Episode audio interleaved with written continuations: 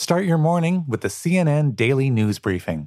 In just three minutes, we'll tell you about the stories that are making headlines around the world. To listen, tell your smart speaker to play the CNN Daily News Briefing or find us in your favorite podcast app. Good evening. We're just an hour away from the first of three CNN town halls tonight. Bernie Sanders, Pete Buttigieg, and Tom Steyer taking questions from voters in South Carolina. Michael Bloomberg postponed his appearance tonight, opting instead to prep more for tomorrow night's debate, which could be crucial given his performance his first time out and reports that he appears to be positioning himself to try and focus his attacks of the debate on Bernie Sanders.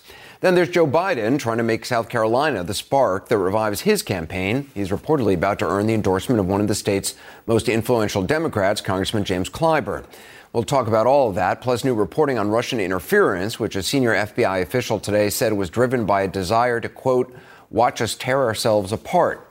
Russian dissident and chess master, uh, grandmaster Garry Kasparov joins us with uh, his thoughts on the subject. And along those lines, reporting from CNN and elsewhere that the White House uh, and uh, White House allies have been making lists of government officials to be purged because they're perceived to be disloyal to the president. It's the kind of thing that used to happen a lot at the Kremlin, happening here and now. First, though, the Democratic race, new insights from the results in Nevada, and what it might say about South Carolina. Let's begin with our political director, David Chalian, who's in Charleston tonight. So, David, is there a sense of whether the Nevada results have shifted the dynamic in South Carolina, particularly for Senator Sanders and former Vice President Biden?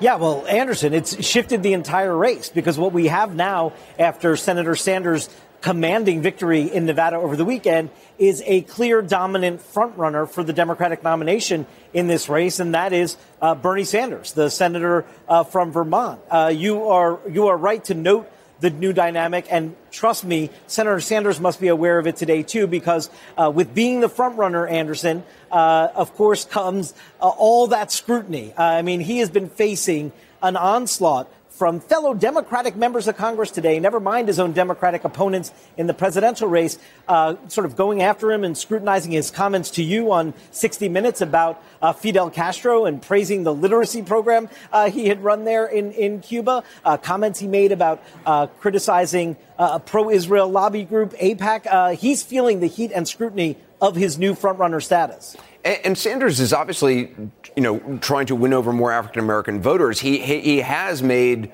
strides uh, with African American voters, um, uh, but Sanders could obviously survive a second place finish in South Carolina. Could could Biden?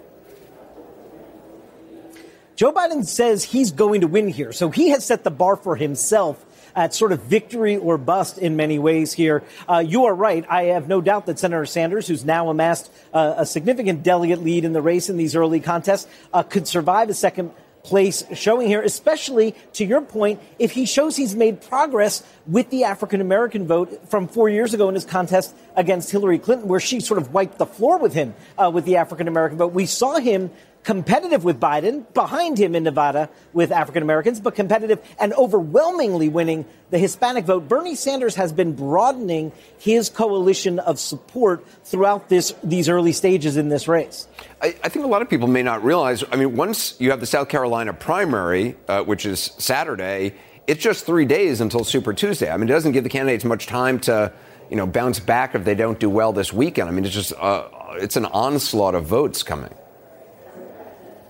Yeah, we have these town halls tonight. A big, important debate tomorrow night. More town halls uh, here on CNN on Wednesday. And you were right. Just a couple days after that, the primary and Super Tuesday, three days later, where a third of the delegates, Anderson, are going to be apportioned. So this goes into sort of hyperdrive rather quickly. And all these other candidates know it. That's why you see so much heat now. I know it was all trained on Michael Bloomberg last week in Nevada at that debate, but now everyone realizes, it seems, in the race, Bernie Sanders is the dominant frontrunner. And if you're going to try to stop his success at the moment, you don't have much time to do it.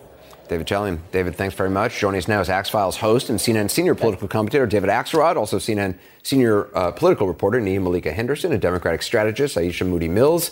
She's also a CNN political commentator. David, how much of a boost do you think Senator Sanders' Nevada victory gives him in South Carolina? Well, we'll see. He's certainly moving up in the polls. As you point out, he doesn't need to win South Carolina. He'd like to. If he did, he'd basically put uh, Biden out of the race or he'd cripple him uh, uh, dramatically. Uh, but uh, he just wants to continue to amass delegates. The advantage he has now, Anderson, is that he uh, is dominant in that progressive lane of the party. He's putting delegates away. Uh, and the the rest of the party is divided. The people who are the non-Sanders wing of the party is divided, and that suits him just fine. I think that uh, uh, you know the debate tomorrow night is going to be very important in this way. Michael Bloomberg had a terrible debate in Nevada, and it stemmed his progress. He was making steady progress with all the money he was spending in those Super Tuesday states. If Biden does very well tomorrow on Saturday in in South Carolina uh, and Bloomberg has a bad, another bad debate tomorrow night, uh, Biden could actually emerge as the alternative uh, to Sanders, and that is what they are betting on.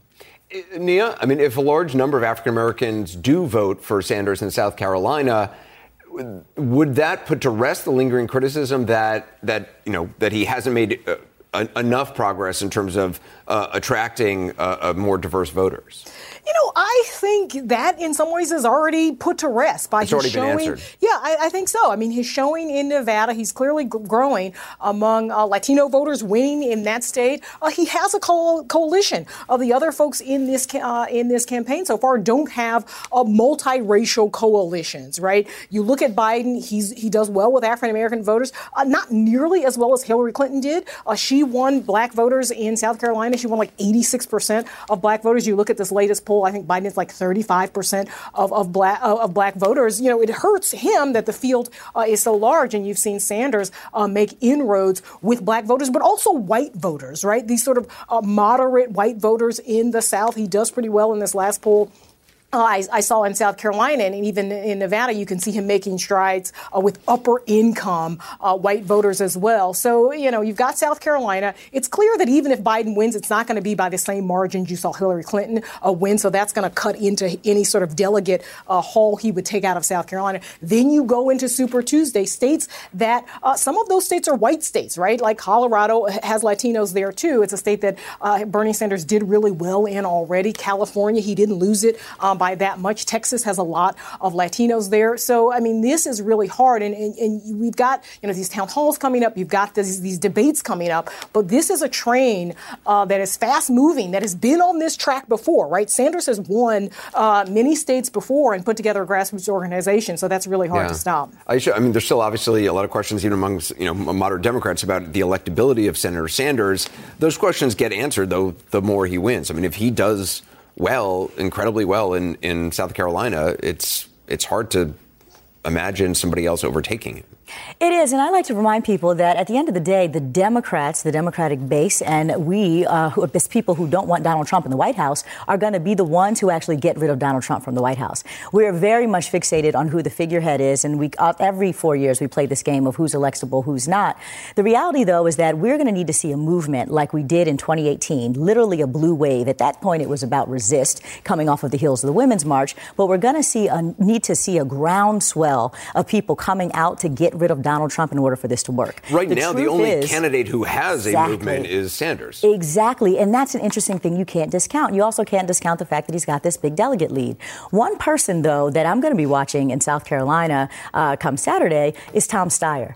This is all about who we keep talking a lot about Bloomberg, and nobody's cast a vote for Bloomberg at this point. But what's interesting is that Steyer has been on the ground, also making inroads in the African American community. Right now, looking like he could very well walk away from this state, getting himself on the delegate board. That changes, he thinks, his trajectory uh, for Tuesday as well, for Super Tuesday. Yeah, I mean, he's put most of his money in South Carolina in ads and also uh, folks on the ground. Trying to buy that credibility yeah. to then be able to shift the scales for next Tuesday. So that'll be interesting. But this idea of who's electable or not, at the end of the day, if we are serious, serious about our democracy, if we are serious voters, we are the ones who are going to have to come out energetically to vote in our interest. In our interest, um, so many people in this country believe, I believe the majority believe, that our interest is not Donald Trump. Mm. And so at the end of the day, that's what matters above and beyond whether, you know, Bernie's electable or Elizabeth Warren's electable, et cetera. Mm. Uh, we're going to take a quick break. We'll have more uh, from our uh, folks, our panel. We'll focus next on Joe Biden and the firewall that he's hoping to make out of South Carolina. That and more as we look ahead to tonight's CNN town halls, would start in about 50 minutes from now.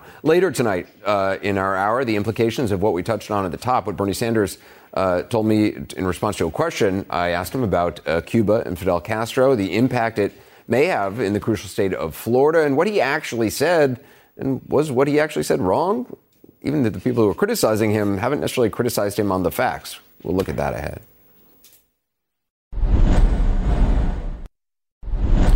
We talked before the break about Bernie Sanders' victory over the weekend in Nevada and what it may say about his chances in the races to come. He performed especially well there among Hispanic voters, and with African Americans, Senator Sanders was just six percentage points behind Joe Biden, which means he's making inroads among the very voters who Biden has been counting on and who will be turning out in much higher numbers in South Carolina.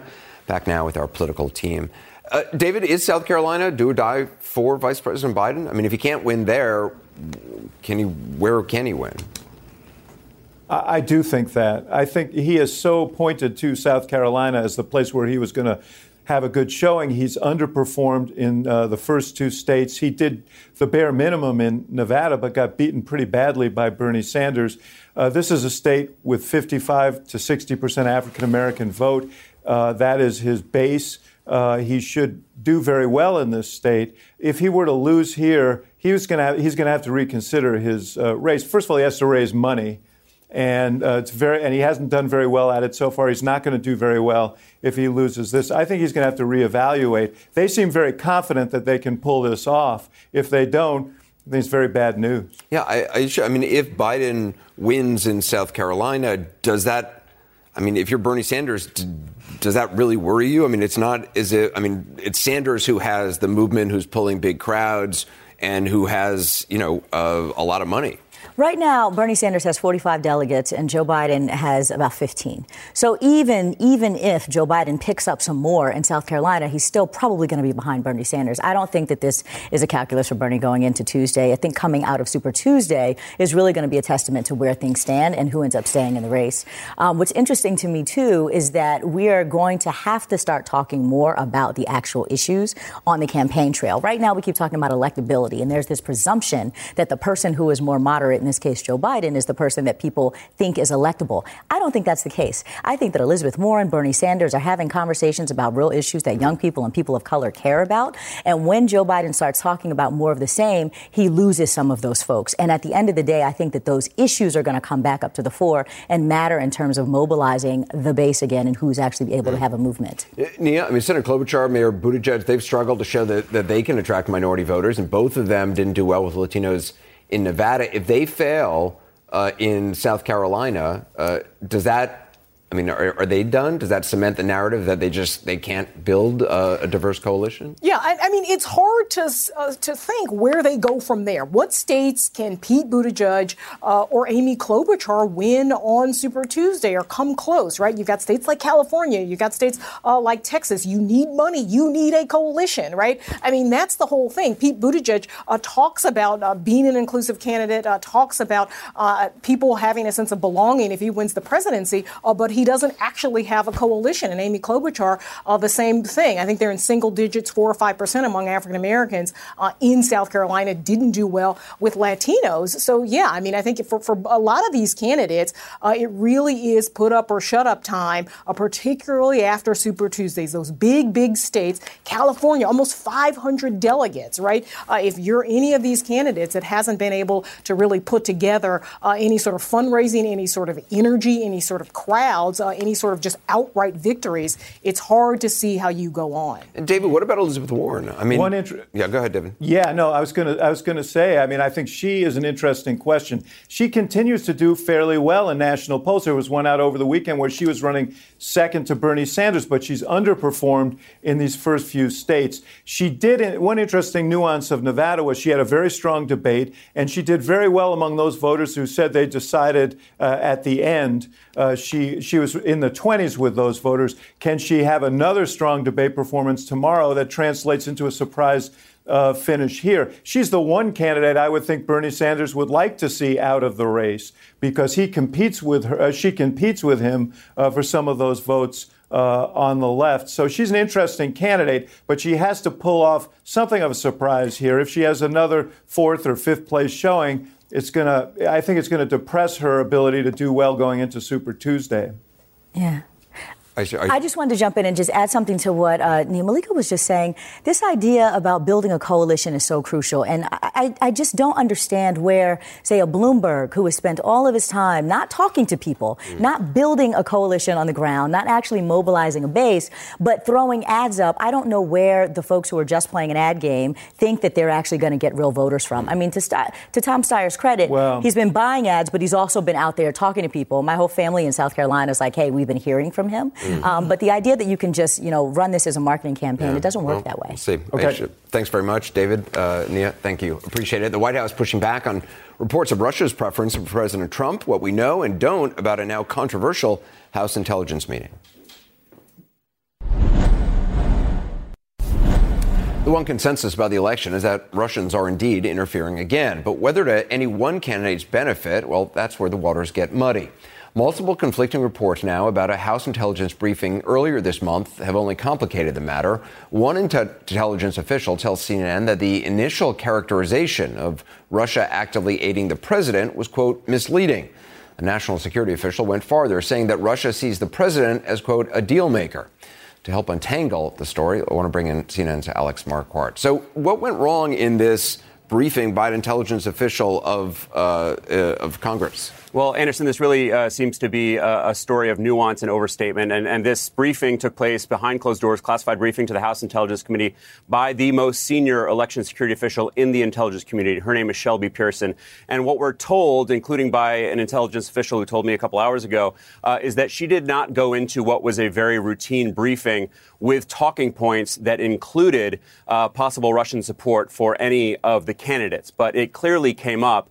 And what she said, according to numerous officials, is that there is Russian uh, support and preference both for President Donald Trump as well as Senator Bernie Sanders uh, in the Democratic primary. Of course, those things are not mutually exclusive when your goal, as is Russia's, is to sow discord and division. Now, where the nuance comes in, where we have to be clear, is that there's no intelligence assessment. There's no evidence uh, that Russia is actively working to support any of the candidates, including those two men. Uh, I spoke with a senior intelligence official uh, in just the past hour who said that at no point did Shelby Pearson say that Russia is aiding in the reelection of President Trump. Clearly, Anderson, it was taken uh, that way by some. And now we've seen Pearson's former boss, the former acting director of national intelligence, Joseph Maguire get pushed out and now replaced by the president uh, with Ambassador Rick Grenell, who has no intelligence expertise. So, is there, I mean, it's confusing. Is there clarity on the goals and the tactics of the Russians? I mean, they're interfering. What is the goal? What are the tactics?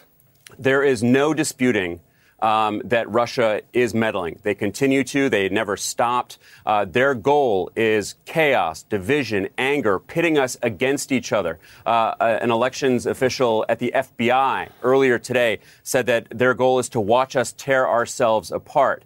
And so, what we're seeing in terms of the tactics are some of the old tactics that we've seen before as well as an evolution in those tactics. Intelligence officials tell us that there will be an evolution in their playbook. Uh, they're going to come at these U.S. elections with misinformation, disinformation campaigns, uh, getting Americans on social media to share things that make us angry and divide us and misinform us. Uh, there are going to be likely uh, hacking situations in which they go after candidates, campaigns, parties, uh, election infrastructure. And one interesting thing that we're keeping an eye on, Anderson, that officials have talked about is Russians using servers here in the United States, which means that agencies like the NSA and the CIA, which over, work overseas, will, will, have a much harder time keeping an eye on and thwarting that Russian threat. Anderson. Alex Marquardt, appreciate it. Thanks. President Trump is feeling vindicated for the second day in a row. He lashed out at House Intelligence Committee Chairman Adam Schiff. Here he tweeted a link to comments by ally uh, Congressman Jim Jordan. The president wrote, quote, set up by Schiff's lies and leaks, same with the Mueller witch hunt three years ago. Joining me now is former director of national intelligence and senior national security analyst James Clapper. He's also author of the book Facts and Fears hard truths from a life in intelligence. Director Clapper, so you see a lot, see the fallout from this intelligence briefing. I know you had similar briefings with lawmakers and President-elect Trump's team back in 2017 about Russia's influence in the 2016 election. How does something this important get either misstated or misinterpreted? What do you think went on here? Well, uh, you know, I, I obviously don't know uh, Anderson since uh, I wasn't there, and uh, nobody's talking to me uh, for understandable reasons about what did happen.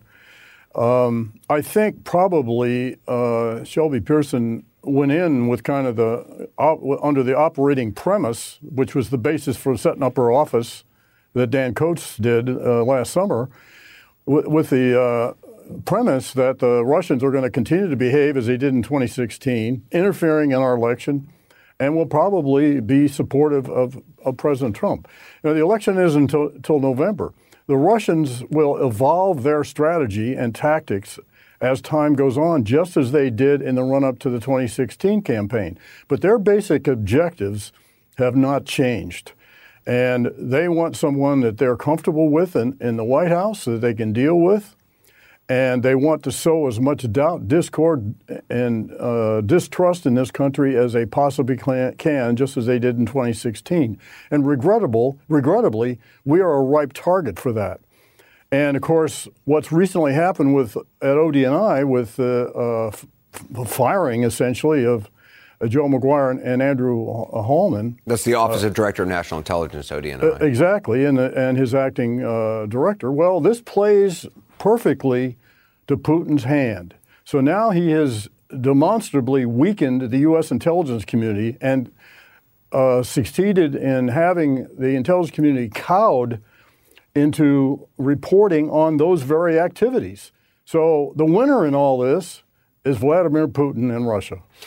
I mean, it's no surprise the president has pounced on this. He's obviously going to be over any mistake by the intelligence community as it relates to, to Russia and, the election. Um, I mean, can you fault him on that? Uh, uh, can I fault uh, President Trump? Yeah, for, for jumping on this. I mean, it does it does seem clearly whatever happened in this briefing. Uh, I mean, it's not really clear what happened. I guess. Well, it's not, uh, and yeah, obviously it is. I mean, it it it plays to uh, his paranoia and, and, and insecurity, I, I, I suppose. Um, but uh, it, I mean, it's correct for him to be sensitive about it, but uh, at the same time, uh, by overreacting to this, uh, he's, which I guess is the objective, the end result is going to be suppress further reporting on on the Russian uh, activity. Now, maybe that's that's what he wants. You know, uh, he just doesn't want to hear about it, so th- that comports with his worldview better. There's reporting from CNN this evening that the acting DNI, Richard Grenell, has yet to communicate with the uh, the the full state of the, the Office of, of, National Intelligence, despite having gotten the job some five days ago. Is is that unusual? I mean, uh, does it take? You know, I don't know what the security clearance situation is. Um, he's coming from a, being ambassador in in Germany. Um, what do you make of that that transfer? Well, I don't think that uh, Ambassador Grenell is put there to uh, try to master intelligence, uh, to familiar, familiarize himself with this huge enterprise that he sits atop of. He's there to do a purge and to get the intelligence community, and I use air quotes here, under control. So uh, typically, yeah, you'd put out a, uh, some communication to all the employees. You get to know the staff. You find out what the problems are. You know, the typical thing you do is say, hey, how do you do business around here? Well, that's not what he's about. Hmm. Uh, he's there for a different reason. James Clapper, I appreciate you being on. Thank you very much. We're going to have more in just a moment on President Trump and Russians. Garry Kasparov, a Russian pro democracy leader and former world chess champion, joins me to uh, discuss his take on Putin's strategy for 2020. America's getting back to work. In this new economy, your business needs every advantage to succeed. You need to be smart. And smart companies run on the world's number one cloud business system, NetSuite by Oracle. With NetSuite, you'll have visibility and control over every part of your business your financials, HR, inventory, e commerce, and more. It's everything you need, all in one place. Whether you're doing a million in sales or hundreds of millions, NetSuite lets you expertly keep track of every penny. It gives you the agility to compete with anyone work from anywhere, and run your whole company right from your phone. Over 20,000 companies trust NetSuite to make it happen. Make yours one of them. Learn more by visiting netsuite.com/ac360. From there, you can schedule a tour of NetSuite and get their free guide, 7 actions businesses need to take now. It's chock full of the top strategies executives are using as America reopens for business. Get your free guide and product tour now at netsuite.com/ac360. As we discussed before the break, one belief that came from that House Intelligence Committee meeting is that Vladimir Putin has, if not actively aided the president's reelection, at least shown a preference for him. Today, in response to the reports on that briefing, the White House told CNN that, quote, no one has been tougher on Russia than this administration. Joining me, Garry Kasparov, former world chess champion, Russian pro democracy leader, and chairman of the Human Rights Foundation. He's also the author of the book, Winter is Coming Why Vladimir Putin and the Enemies of the Free World Must Be Stopped. So, um, a senior FBI official is saying today that Russia's goal is essentially to, uh, to, to watch us tear ourselves apart. Do you does that sound absolutely accurate to you? Absolutely. Yeah, spreading chaos. That was Putin's goal. Not only in America, it's uh, it's across Europe. You could see him eagerly supporting far right or far left, making sure that the center is decimated. Mm. And uh, again, every country looks like a house divided. So that's what he's looking for because he's afraid that, you know, with American leadership, uh, the free world can be united against his aggression in, in, in Europe. Um, and it's especially stupid to deny that Putin wants Trump to be reelected because Putin said it himself, standing next to Trump in Helsinki. So he made no secret that he wanted Trump to win in 2016, and he made no secret that he wanted uh, he wanted and still wants Trump to be reelected because it's not just for what Trump does, but it's probably more for what Trump doesn't do. Mm. Uh, so he doesn't talk about human rights. He doesn't talk about democracy. He doesn't uh, um, foster the alliances uh, with, with, with traditional American uh, uh, allies. And... Exactly. That makes the free world weaker. It's interesting, though, the idea of, uh, you know, the idea that he could be through disinformation or whatever it may be, or election interference, pushing Trump, but also pushing Bernie Sanders. You're, the idea of the center uh, is sort of the enemy. That he's he basically is trying to they yes. try to support the, the, the the various sides of the spectrum. Yes, and I think they are coordinating the efforts because if you see that's that's, that's what's happening now on, in the conservative media, it's somehow a reflection of what's happened in 2016 liberal media, ignoring Trump because many people believe that Trump would be ideal opponent for Hillary to beat. Mm. Now. Uh, Fox just has a moratorium on, on Sanders. Mm. You know, it's amazing. It's a self-declared socialist, and he's just not on the radar. Mm.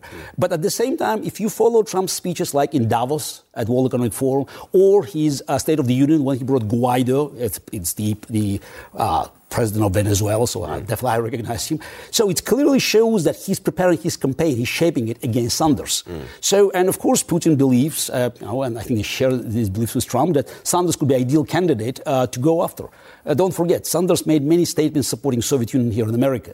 Imagine what Senator Sanders, could, uh, at that time, Mayor Sanders, could have said in the Soviet Union back there uh, when he was, you know, just wanted to please his hosts. And I have no doubt that if he said something uh, incriminating, Vladimir Putin has it on files. I mean, the statement that he made publicly was about youth programs in the former Soviet Yeah, but here, but it's, but, you know, eating and drinking there in the Soviet Union, he could be, you know, more open about praising Soviet Union. And I have no doubt that it's already, you know, just, you know, uh, piled in, in, in, in, in, in, uh, in the White House, ready, ready to go when or if Sanders It is remarkable that, you know, you, we now talk about the White House having purges of officials who are not toeing the line. It, again, it is reminiscent of, you know, when you think the word purges, you think Soviet Union. I, I, I, I hate telling you, I, I, said so many times. Know, it's just, it's, it's, it's not just, you know, solving one problem at a time. I mean, firing the head of DNI after these, these uh, um, agency said allegedly that's what I understand, at the hearings that Russia was interfering. It's not just simply, you know, uh, putting Trump's man on top of the Trump's uh, lackey on top of the organization, but it's sending a message across the board. To, to the entire organization. Exa- exactly. You go against me, that's, that's what's going to happen. Same happened with, with Alexander Vindman. Everybody talked about him being fired. But it's more important what Trump did to his twin brother.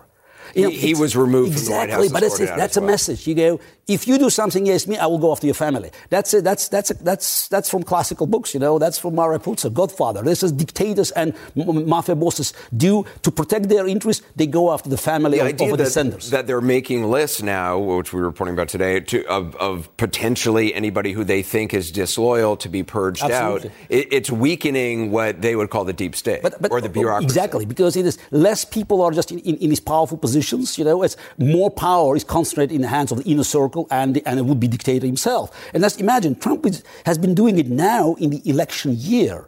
If he, God forbid, is re-elected, you know, just he will have no more constraints, and that's what Putin Putin is betting on.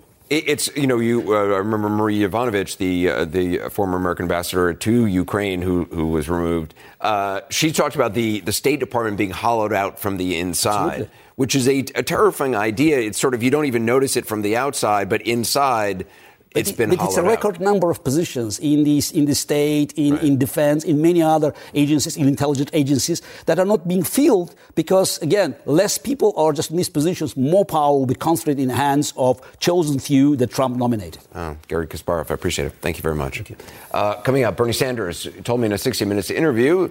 Some fair to say everything is bad about Fidel Castro's Cuban uh, regime. I asked him about comments he had made uh, in the past about uh, literacy rates uh, in Cuba. We're going to play for you the entire exchange. Some Democrats are going after Sanders for it, obviously Republicans as well. We'll show you what he actually said and how it stands up to the facts uh, ahead.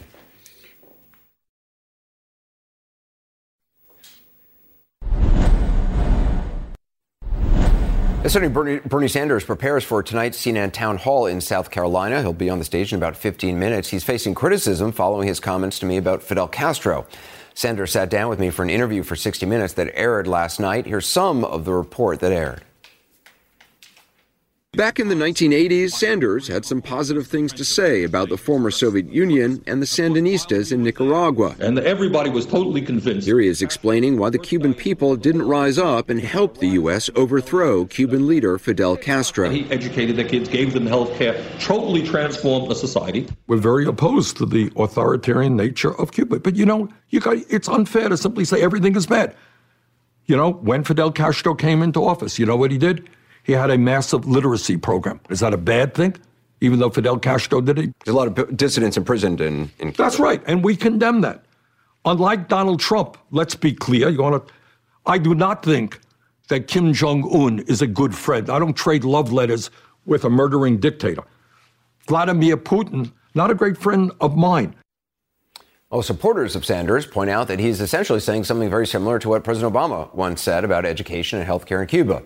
Mike Bloomberg and Pete Buttigieg were quick to criticize Sanders' remarks, and some Florida Democrats have also attacked Sanders. Florida is obviously a state vital to Democratic hopes for the presidency in November. Democratic Congresswoman Debbie uh, Mucarsel Powell, Mucarsel Powell joins me now. Her district is in South Florida. Congresswoman, thanks so much for being with us. You're calling Senator Sanders' comments absolutely unacceptable. Is Sanders wrong in what he said? Anderson, as the first South American member of Congress, I represent thousands of Cuban American families that have fled the brutal dictatorship under the Castro regime. And, and yes, they are completely unacceptable. The Cuban regime continues to oppress its people. It continues to cause unspeakable harm to thousands of families. It's actually currently propping up another brutal dictatorship in Venezuela. And uh, those comments are extremely hurtful to so many people here in my area and, and very offensive. All right, but is he actually wrong factually? I mean, I, I agreed. Obviously, everything you said about brutal dictatorships, absolutely. I mean, Sanders did say we oppose the authoritarian nature of the regime. He condemns impressing dissidents. What he said was what President Obama said about Cuba back in 2016, which is, you know, yeah, they have their literacy rates are very high, and actually for a country that poor, uh, that they uh, their medical care is relatively good for Latin America.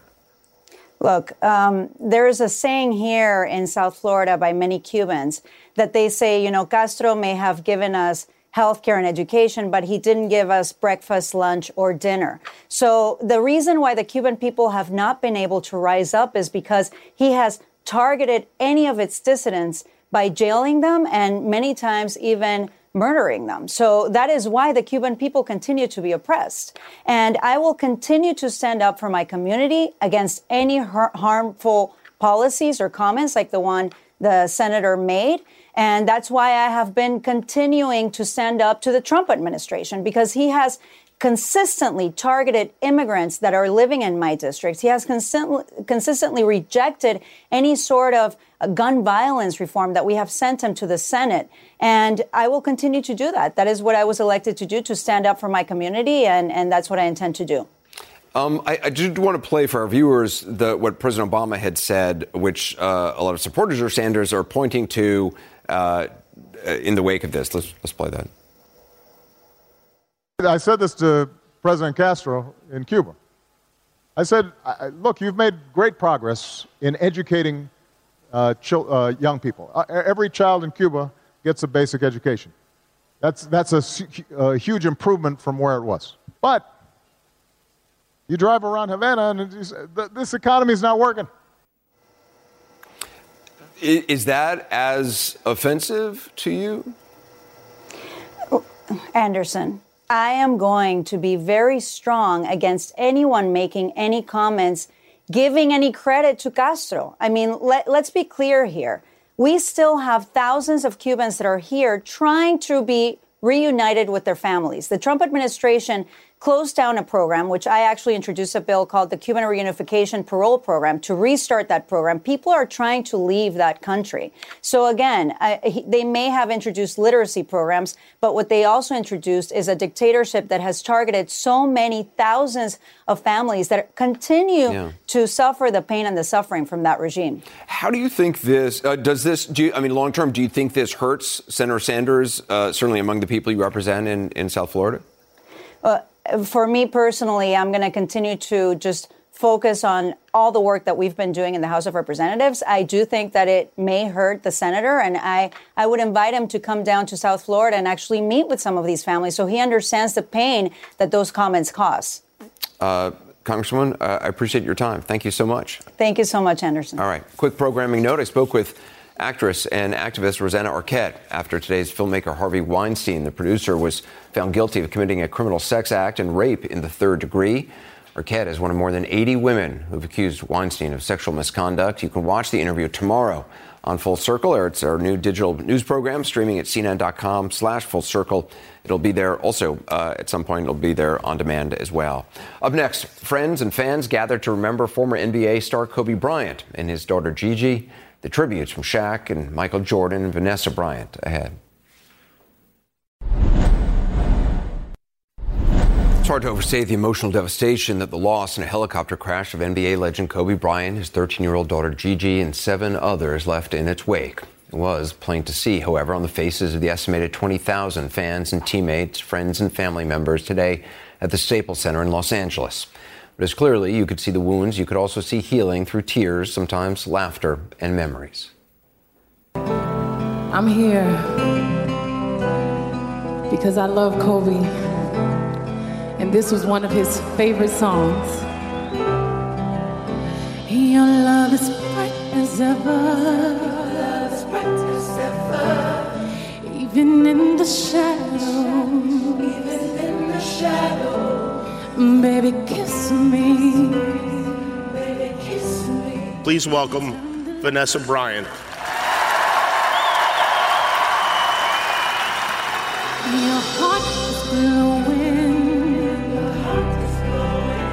Gianna Bryant is an amazingly sweet and gentle soul. She had the best laugh. It was infectious. It was pure and genuine. She was an incredible athlete. I won't be able to tell her how gorgeous she looks on her wedding day. I'll never get to see my baby girl walk down the aisle, have a father daughter dance with her daddy, dance on the dance floor with me, or have babies of her own. Gigi would have most likely become the best player in the WNBA. She would have made a huge difference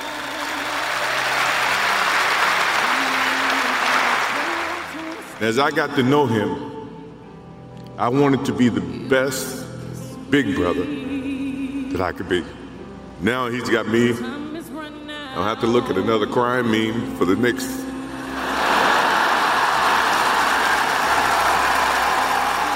The guys were complaining. Said, Shaq, Kobe's not passing the ball. I said, I'll talk to him. I said, Kobe, there's no iron team. Kobe said, I know, but there's an ME in that mother. Kobe was known as a fierce competitor on the basketball court. The greatest of all time, a writer, an Oscar winner, and the Black Mamba. But to me, he was Kobe Kobe, my boo boo, my baby, boo, my Papi Chulo. Kobe and I have been together since I was 17 and a half years old. I was his first girlfriend, his first love, his wife, his best friend, his confidant, and his protector. May you both rest in peace and have fun in heaven until we meet again one day. We love you both and miss you forever and always. Mommy.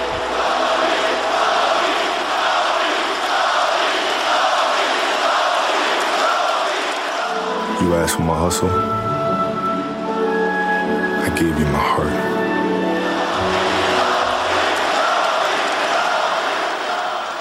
Kobe Bryant was 41 years old, his daughter just 13. We remember them tonight, as well as Christina Mauser, who was laid to rest, John Alyssa, John Alyssa Keri Altobelli, Sarah and Peyton Chester, the heli- and, uh, Altobelli, and the helicopter pilot Ara Zobayan. We remember them. Next on CNN, the first of three CNN town halls tonight. First up, my colleague Chris Cuomo with Senator Bernie Sanders.